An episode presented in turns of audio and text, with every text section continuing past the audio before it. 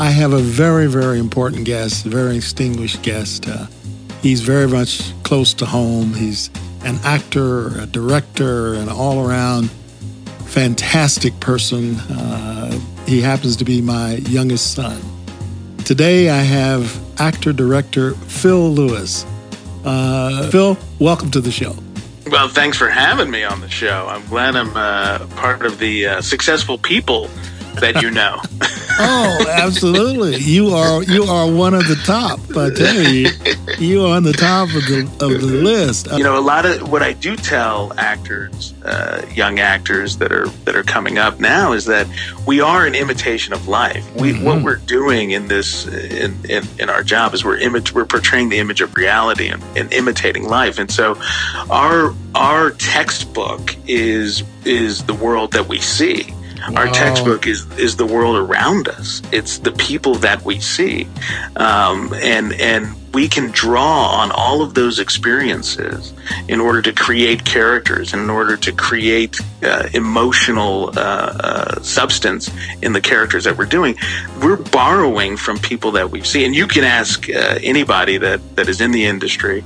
Um, they will take from you know. It, it, certainly imitation is a form of flattery, but you mm-hmm. want to draw from that and make it your own.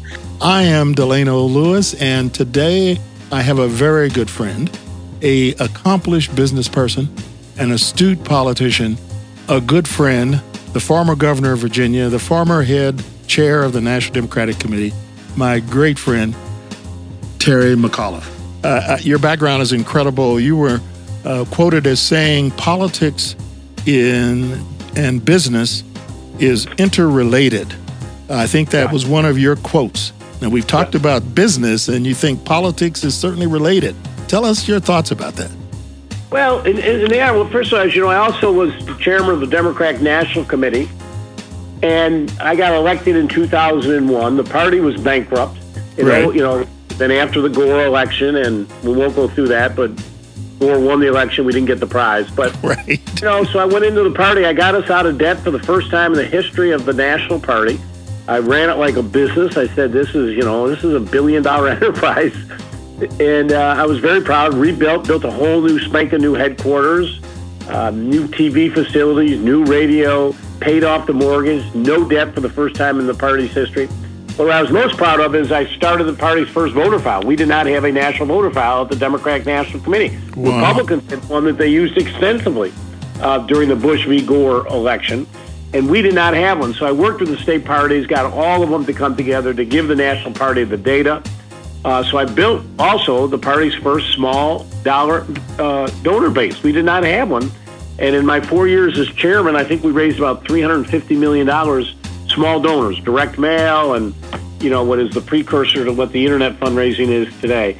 I have a good friend and colleague, and we've shared many experiences together in Washington D.C. and around the world. Uh, he is Robert Bob Johnson, co-founder of Black Entertainment Television, and also now chair of RLJ Companies. A very good friend. Welcome, Bob. Great to have you on Fly on the Wall. I said, okay, let me find out what, what was next. And that, and that led to me being over, I was living in Southwest D.C. at the time. And I remember getting invited to this, this uh, uh, party, a cocktail party at a next door neighbor's house.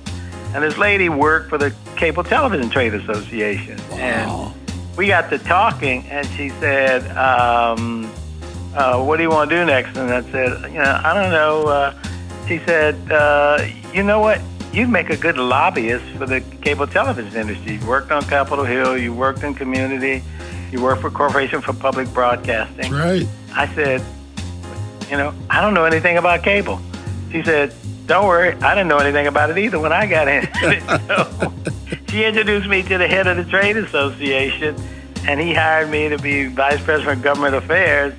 And that introduced me to all the major players the pioneers, if you will, who led to the creation of what we now call cable television and everything. The guys who started HBO, the guys who started Showtime, uh, the guys who started USA Network and ESPN, and all of that came a result of uh, that relationship with you and Walter's office, and then later into the cable television industry, which led to us rendezvousing again uh, in uh, in cable television in DC. Yeah, I'm going to get to that one, Bob. But but you you have just outlined it so perfectly because I want our listeners to, to hear very carefully that you had already received a bachelor's degree from uh, from what University of Illinois, and you'd already right. had your master's from Princeton. So you had solid uh, educational skills, and then you got experience uh, in the cable business, and that began to give you the groundwork uh, for the BET uh, venture. And on my side, yeah. my side, I was a, a, a, a, lawyer, graduated from Washburn School of Law in Kansas and, and KU undergrad, uh, University of Kansas, and I I I went into government service and then ended up with Walter's office with you, and then I went in the telephone company business into public affairs, and so our careers were very similar, and so I'm learning the telephone business, and you're learning the cable business. You have been listening to the Fly on the Wall podcast. For more information about this episode and previous episodes, plus great merchandise and more Please visit our website at flyonthewallpodcast.com today.